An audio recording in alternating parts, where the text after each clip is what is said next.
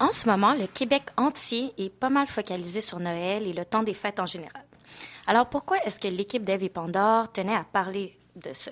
Bien, parce qu'on s'est rendu compte que d'un point de vue féministe, en fait, il y a beaucoup à dire. En effet, la symbolique de Noël est extrêmement ancrée et globalisée. Et contrairement aux autres célébrations, comme Pâques, l'Halloween ou la Saint-Valentin, par exemple, auxquelles on peut quand même se désister et qui sont moins largement célébrées, Noël est vraiment un moment central de pause qui vient rythmer le travail, les études, la vie sociale. C'est vraiment un moment centré sur la famille et qu'on soit croyant ou pas, les bonnes valeurs du christianisme. Hein. C'est l'heure de la réunion autour de la structure familiale, où tout à coup, là, on est gentil, on est généreux, on est charitable, on se gâte, on gâte nos proches. On exprime notre amour de plusieurs façons, mais beaucoup aussi par des cadeaux, des grands festins, des boissons très spécifiques. Donc, ça devient aussi une période qui, est assez dispendieuse. Hein. Puis, on fait euh, des pieds et des mains pour rencontrer toutes les demandes autour des festivités, pour être au meilleur de soi-même, pour répondre à tout ce qu'on croit qui est demandé de nous. Donc, finalement, Noël devient sûrement le moment de l'année où l'écart entre l'idéal, les attentes, puis la pression qu'on ressent pour rencontrer ces idéaux normatifs-là et la réalité est potentiellement le plus grand, en fait. Et on sait bien que la réalité est vraiment complexe, souvent de notre contrôle, euh, surtout lorsqu'on parle de relations familiales et de capacités financières. Donc, euh, Noël vient aussi avec une certaine régression des relations de genre. Mm. On ne peut pas nier que la pression euh, de faire régner l'harmonie familiale, que le bonheur de tous, surtout des enfants, soit assuré, puis tout ce qui a trait à l'organisation, puis la mise en place des festivités repose encore énormément sur les femmes. Puis ça, c'est vrai, je pense, un peu partout en Amérique du Nord, en Europe aussi, tu sais. C'est ça. Donc, souvent, ben, quand on parle... Euh, de Noël, d'un point de vue plus critique, oui, on va retrouver des commentaires sur cette espèce de dérive commerciale capitaliste des fêtes, mais néanmoins, euh, même lorsqu'on parle de Noël féministe, les gens ou les groupes féministes, on a vu ça beaucoup en France aussi, vont s'attaquer aux jouets genrés, hein, tout ce qui est rose, bleu, euh, bon, si pour les garçons, si pour les filles euh, où les gens vont encore proposer comme des idées de cadeaux plus féministes, comme, je sais pas, des chandails écrits euh, All I want for Christmas is feminism, ou, tu sais, des lectures aussi, mais on demeure quand même dans une logique de consommation capitaliste. Oui, c'est vrai. Alors qu'en fait, ben, finalement, de déconstruire les codes, les comportements misogynes, les structures patriarcales, hétéronormatives qui sont souvent oppressives, c'est tout aussi, sinon encore plus important et difficile. Parce que le malaise se situe au niveau vraiment des comportements genrés, des attitudes, des discussions qu'on peut avoir en famille, surtout avec la famille élargie, on connaît tout ça, ou euh, de certaines traditions. C'est donc dans cette perspective que Florence et Audrey, nos chers collègues de l'équipe euh, d'Eve Pandore, nous ont préparé un segment sur les difficultés que certaines féministes rencontrent lors de cette période de l'année. Elles ont donc sondé leur entourage et nous donnent, à partir des propos recueillis, un aperçu des choses typiques que les féministes peuvent vivre pendant le temps des fêtes. Alors, sans plus tarder, on les écoute. D'abord, c'est la pression financière. Si on est une mère monoparentale, on ne peut pas nécessairement offrir tous les cadeaux que nos enfants souhaitent. Alors on vit avec le sentiment de ne pas faire plaisir à nos proches comme on le désirait, alors que le capitalisme nous pousse à acheter. Et quand on a l'argent, on doit piler sur nos convictions, acheter des jouets qu'on trouve inappropriés pour faire plaisir à notre enfant qui lui veut juste être comme tout le monde. Ou encore se ronger de l'intérieur lorsque notre enfant déballe ses cadeaux genrés. Maquillage et poupées pour les petites filles, camions et Spider-Man pour les petits gars. Se rendre compte que notre propre famille contribue à creuser la différence entre les genres. Et ensuite vient les responsabilités domestiques qui entourent Noël. On ressent le poids de recevoir, de cuisiner. Personne ne se lève pour aller aider grand-maman à faire la vaisselle, alors on le fait. Les gars, eux, la font pas la vaisselle.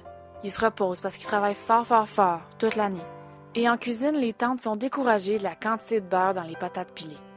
La résolution du nouvel an est invariablement la perte de poids. Alors que c'est un moment de joie, de bonheur, de complicité familiale, les moments en famille peuvent avoir leur lot de micro-agressions et de moments difficiles. On y croise un oncle, une tante, un cousin qui critique nos choix et notre personne si on ne correspond pas aux idéaux sexistes et hétérocentrés de la société comme par exemple un long célibat ou le désir de vivre sans enfant, ne pas croire au mariage. Notre vie est remise en question, nos choix ridiculisés. On se fait dire qu'on est célibataire parce qu'on est intimidante pour les gars, c'est-à-dire féministe. Mais comme c'est Noël, on sent que l'obligation de supprimer les frictions familiales repose sur nos épaules, et on doit donc faire un compromis au patriarcat. On se sent mal de répondre aux commentaires désobligeants, aux blagues sexistes, parfois dites simplement pour nous faire rager parce qu'on s'est affiché comme féministe. On doit être gentil, on garde tout à l'intérieur, on se sent seul, incomprise.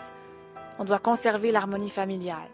S'il y a un conflit, c'est pas parce que le cousin a fait un commentaire blessant, mais parce que nous, on a répliqué. Les blagues sexistes, homophobes, dégradantes se font en toute impunité, alors que nous, on passe pour la frustrée, la bitch, l'intello, la hippie, et surtout la personne sans humour, qui prend tout au sérieux. Et pour faire face à tout ça, on adopte des stratégies, bien malgré nous. Certaines s'auto-ségrégèrent dans la cuisine pour ne plus entendre les jokes de mon oncle dans le salon. D'autres se trouvent une alliée parmi la famille, une personne avec qui on peut partager des regards complices. On décide de ne pas aborder les sujets sensibles ou à débat. On se trouve des raisons pour aller prendre l'air ou pour quitter la soirée. Et même pour certaines, la solution est plus radicale. Couper les ponts complètement avec certaines personnes ou ne plus se présenter aux grandes réunions de famille. Joyeuse fête, chers féministes.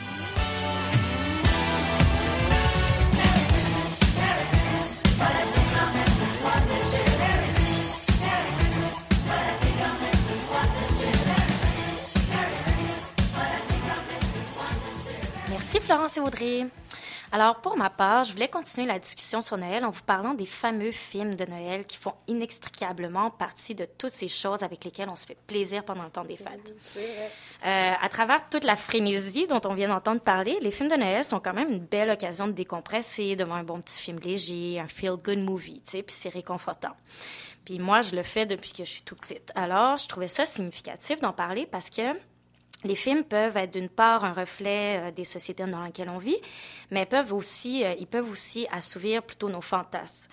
On sait que le succès d'un film repose énormément sur ce qu'on appelle le processus d'identification, donc notre capacité en tant que spectateur à se reconnaître dans les héros, à s'associer à eux, à empathiser avec eux. Euh, ces personnages-là deviennent souvent des miroirs qui reflètent une image de nous, ou alors peut-être plutôt ce qu'on désire être. Et puisque le cinéma est une forme d'art ou de divertissement qui est très présente et importante dans notre culture, Autant qu'on aime discuter de nos films puis nos séries préférées avec des amis, mais je pense que c'est aussi important de penser aux messages qu'ils véhiculent. Donc, j'ai décidé d'observer euh, quelques classiques de Noël sous ma loupe féminisme, euh, féministe pardon, et de décortiquer et de souligner les relations de genre, les rôles féminins, les normes représentées puis les morales qui se dégagent un peu de ces films-là. Alors, si on commence avec les bons vieux classiques de l'époque du Golden Age hollywoodien, euh, un des premiers films qui nous vient en tête, c'est It's a Wonderful Life euh, euh, de 1947, la première version. Et là, bon, c'est l'histoire d'un homme blanc américain qui passe sa vie à sacrifier ses rêves pour le bien commun et celui de son entourage. Il se marie, fait des enfants, il reprend la business familiale, il protège la ville contre les méchants hommes d'affaires rapaces. Mais là, à un moment, il pète les plombs parce qu'il n'a pas accompli tout ce dont il rêvait et ses enfants et sa femme lui tapent sur les nerfs. Alors, il casse tout dans la maison et terrorise sa famille.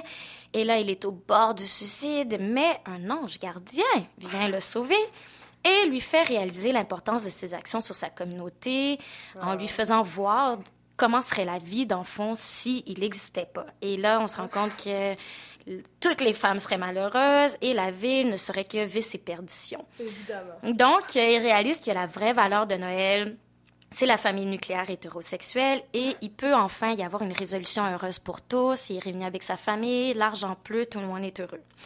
OK, un premier exemple. Si on pense à quelque chose d'un peu plus joyeux, comme la comédie musicale White Christmas avec Bing Crosby, celui qui a popularisé euh, I'm dreaming of... Je vais pas continuer, mais vous la connaissez. Euh, donc, c'est l'histoire d'un duo de chanteurs blancs américains euh, d'anciens soldats qui se sont connus pendant la guerre. Et là, euh, Bing Crosby se plaint de ne pas pouvoir trouver une femme à marier parce que les femmes dans le show business, ben, elles sont jeunes, elles sont carriéristes, elles ont de l'ambition euh, et elles ne veulent pas faire des enfants et se marier, ce qui est très dommage. Mais lors d'une soirée, le duo rencontre un autre duo formé par deux sœurs qui sont aussi musiciennes, dont le numéro principal parle justement de leur lien entre sœurs qui pourrait jamais être brisé par le mariage. Mais elles se font arnaquer, parce que souvent c'est ça que les femmes euh, font, elles sont naïves, elles se font arnaquer. Et là, les hommes doivent venir à leur secours. Et là, il y a plein de péripéties. Tout le monde se retrouve pris dans un hôtel au Vermont, qui est par hasard l'hôtel de l'ancien général euh, du duo euh, que les garçons forment. Et là, il y a plein de péripéties, il y a des chansons jusqu'au spectacle final où les hommes se rendent compte que, ah, finalement, malgré toute leur résistance, ils sont amoureux des sœurs. Et là, ils ouvrent leur cœur et ils chantent et tout le monde s'unit dans l'amour hétérosexuel autour du sapin et euh, d'une bonne, euh, d'un bon petit euh, French cancan. Euh, et d'ailleurs, la plupart de ces films-là passent pas le test euh, Bechtel, euh, je pense, ou Bechtel, je suis pas sûre de la prononciation. Bechtel. Bechtel, merci Alia. Euh, et qui est un, un test en fait euh, élaboré par une femme du même nom qui voulait démontrer les billets de genre dans les films. Et pour passer le test, c'est tout simple. Un film doit comprendre au moins deux personnages féminins et elles doivent avoir une conversation entre elles et euh, cette conversation doit avoir pour autre sujet un euh, qu'un homme. Ça doit parler de n'importe quoi sauf un homme. Ouais. Et en fait, euh, la plupart de ces films, ben, ça fonctionne pas du tout. Alors, euh, on peut se dire, bon, c'est pas étonnant parce que ces films-là ont été faits dans les années 40, euh, donc on se surprend pas d'avoir un modèle aussi patriarcal, Ouais. blanc, hétéronormatif. Mais bon, les temps changent, alors on pourrait penser qu'aujourd'hui, la situation est bien différente. hein. Euh, tu vas en parler, je pense, dans, dans ton segment d'humour, mais souvent on entend ça, ah, pourquoi les féministes chialent encore, on a l'égalité, les choses sont plus comme dans l'an 40. Ouais. Bon, alors regardons ce qui se, font plus, euh, ce qui se, se fait euh, plus récemment. Euh, en effet, tu sais, Noël, il y a énormément de comédies, des comédies romantiques de toutes sortes. hein. C'est vraiment une branche de l'industrie qui est très active et profitable. Alors, il y a une panoplie de ces films-là, mais un film qui a vraiment fait fureur, entre autres auprès de mes amis, c'est Love Actually. Eh oui. Et j'étais surprise de voir ça, que les, que les gens aimaient ça d'amour, parce que quand on pense à la condition féminine, là, pour moi, ça me saute aux yeux, mais c'est vraiment une Ouais. aberration de. A à Z.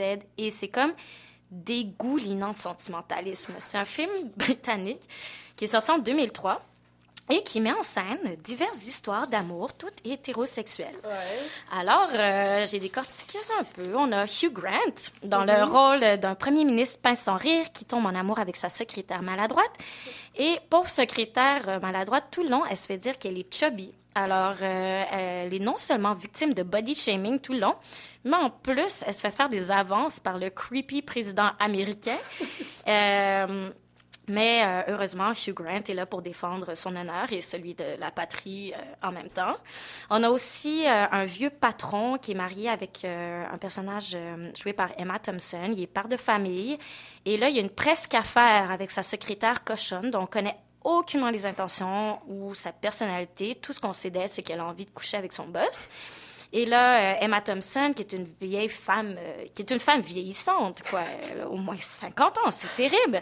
Elle se rend compte de l'affaire, mais bien qu'elle est peinée, elle accepte avec grâce pour sauver sa face et préserver surtout le bonheur de ses enfants, que personne ne se rend compte pendant Noël que son mariage est en train de tomber en morceaux. Bon. Alors, dans la série Homme âgé blanc, c'est pas tout. On a aussi euh, celui qui est euh, cocufié et alors il s'échappe en France euh, pour euh, écrire. Et là, il tombe en amour avec sa femme de ménage portugaise avec laquelle il échange environ une phrase complète tout le long du film. Hein? Mais euh, ça a l'air que c'est ça. Le, le thème, c'est des hommes blancs qui tombent en amour avec euh, des subordonnés euh, féminins.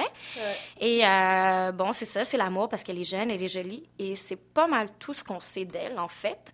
Puis, euh, bon, ça continue comme ça tout le long du film. Il y a le couple qui se rencontre sur un plateau de tournage porno. Puis dans la première scène, l'homme est non seulement tout habillé, mais en plus, il porte un manteau, tu sais, d'automne, là, genre fermé. Mais la fille, elle, est seins nus. On sait pas Ok. pourquoi. Bien à l'aise. Euh, il y a aussi le personnage qui est amoureux de la femme de son meilleur ami. Finalement, ce personnage est incroyablement creepy. Non seulement il la filme à son insu, mais en plus, il se déplace chez elle, il sonne, il lui déclare son amour. Puis tout le monde trouve ça comme cute, mais moi, je suis comme, attends, là, ce gars-là. et fait des avances à la femme de son meilleur ami. Puis là, c'est comme, ah, bouhou, il aime sans retour de rien. Fait que là, elle l'embrasse pour le consoler. Comme, of course. Genre, je viens de me marier. Le meilleur ami de mon mari est en amour avec moi. Je vais le frencher. Tout va bien. C'est Noël. OK. Euh, on a quand même un personnage féminin. Elle, était, elle est secrètement amoureuse de son collègue euh, qui est un Adonis, mais elle ne peut pas se permettre l'amour parce que son frère est malade il faut qu'elle s'en occupe. Parce qu'on sait bien qu'une femme doit toujours sacrifier son plaisir sexuel et sa vie amoureuse pour la famille et pour les hommes autour d'elle avant. Et mon personnage préféré, je pense que c'est comme la chose la plus absurde. Moi, je pensais qu'il allait avoir comme un peu d'ironie ou quoi que ce soit, mais non, il y a comme ça passe dans le beurre. Il y a un personnage vraiment idiot, un peu d'homme-d'homme, qui part aux États-Unis euh, trouver une belle américaine facile qui va vouloir de lui parce qu'il ne pogne, pas, euh, il pas en Angleterre. Puis entendu dire que l'accent british euh, aux États-Unis, ça marche? Puis euh, non seulement, il rentre dans le premier bar, il trouve pas juste une fille facile, il en trouve quatre. Elles sont toutes blondes, elles sont toutes écervelées. Et ils font un trip à quatre. Et puis euh, finalement, il revient euh, en Grande-Bretagne. Il se ramène une minute pour lui, puis une minette pour son ami. Ouais. Ho, ho, ho, il pleut des filles faciles. Joyeux Noël. Super. Puis là, je me suis dit, bon, il y a bien des films avec des anti-héros quand même. Tu sais, euh, quand je pense à Bad Santa, Scrooge Ouais. avec Bill Murray, Elf, qui était très drôle, Ouais. euh, et le fameux Home Alone, euh, Ouais. Maman, j'ai raté l'avion. Mais non, c'est toujours la même gimmick. Malgré la qualité de ces films-là, l'histoire tourne toujours autour d'un homme hétérosexuel blanc qui doit traverser diverses péripéties avant de se rendre compte que la vraie valeur de Noël, c'est d'être avec ceux qu'on aime, donc sa famille, et il doit retrouver l'unité familiale, l'amour monogame, hétérosexuel blanc. Et c'est seulement au moment de cette prise de conscience-là par le personnage masculin que là, il y a une résolution finale et heureuse pour tout le monde, dont les femmes, autour du sapin ou d'une dinde. Et c'est assez choquant, finalement, de se rendre compte que la plupart de ces films-là passent pas non plus le fameux test Bechdel. Euh, les personnages féminins sont vraiment juste là pour euh, soutenir les personnages masculins. On connaît pas leur ambition, on connaît pas leurs rêves. Euh, dans Bad Santa et Scrooge, elles se font marcher sur les pieds, se font maltraiter comme des merdes par les héros masculins, mais elles les aiment quand même. On comprend pas pourquoi. Euh, dans Elf, le personnage de Zoé Deschanel au début est vraiment euh, cynique, elle le trouve bizarre, puis sans qu'il y ait comme aucun développement psychologique, elle finit par se marier avec, puis vivre au pôle Nord, puis lui faire plein de bébés elfes. Euh, puis, euh, on parle même pas de la mauvaise mère qui oublie son fils dans, dans Home Alone et qui est incapable de le protéger. Et ça, deux fois de suite, si on considère qu'il y a un 1 et un 2.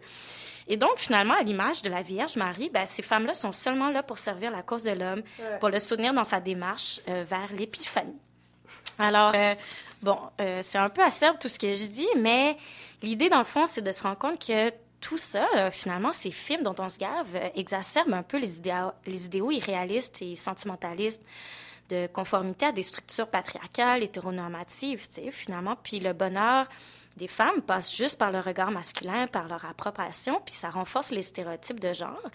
Puis l'idée, c'est pas nécessairement de rejeter tout ça, bien au contraire, mais peut-être qu'avoir une certaine distance critique peut euh, aider à justement se défaire un peu de la pression, souvent même inconsciente, qu'on peut ressentir pendant le temps des fêtes, particulièrement pour toute personne, je pense, s'identifiant comme des fans.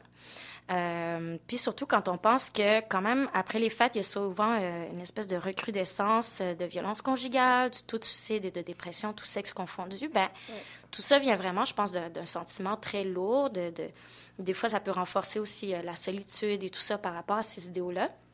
Donc, euh, je vous ai fait des petites suggestions de films pour euh, peut-être avoir un Noël un petit peu plus alternatif, un petit peu plus décomplexé. Euh, alors, rapidement, euh, j'en ai pas trouvé beaucoup. Euh, Il y a Little Women, qui est un de mes films préférés, Les quatre filles du Dr. March, où là, vraiment, on a un, un personnage, Joe March, très intéressant, très fort, surtout qu'on considère que ça a été écrit dans les années 1800. Euh, il y a aussi Black Christmas, euh, qui est un film culte d'horreur gore de 1974. Oh my. Ouais, où euh, là, c'est pas nécessairement pour tout le monde, mais ce qui est intéressant avec ce film-là, c'est que c'est des filles qui font partie d'une euh, sororité qui reçoivent des appels obscènes, mais les personnages sont hyper empowered, puis finalement, euh, elles, elles s'occupent vraiment elles-mêmes de leur autodéfense, puis elles règlent elles-mêmes leurs problèmes, puis il y a même une discussion sur l'avortement. Il y a une fille qui, un des personnages principaux qui se fait avorter, puis qui, qui le revendique, qui revendique le, le droit à son corps, et ça, je pense qu'encore aujourd'hui, on voit rarement ça dans les films. Et puis sinon, ben, j'ai quelques films... euh, qui sont un peu borderline, là, je dirais pas, sont, sont pas féministes, mais il y a quand même des personnages euh, un petit peu plus intéressants. Il y a Nightmare Before Christmas, Édouard aux mains d'argent, euh, le film Rent, qui est une comédie musicale qui se passe, euh, je pense, à Noël ou entre Noël puis le jour de l'an. Euh, Celle-là, je le pousse un peu loin, mais il y a Batman Returns, parce qu'il y a le personnage de la femme chat. Ok. Et qui est quand même un des personnages intéressants aussi d'un point de vue cinématographique. Et sinon, il y a des nouveaux films aussi qui sont sortis récemment, qui vont sortir sous peu. Il y a Carol de Todd Haynes, euh, qui met en vedette Kate Blanchett et Rooney Mara.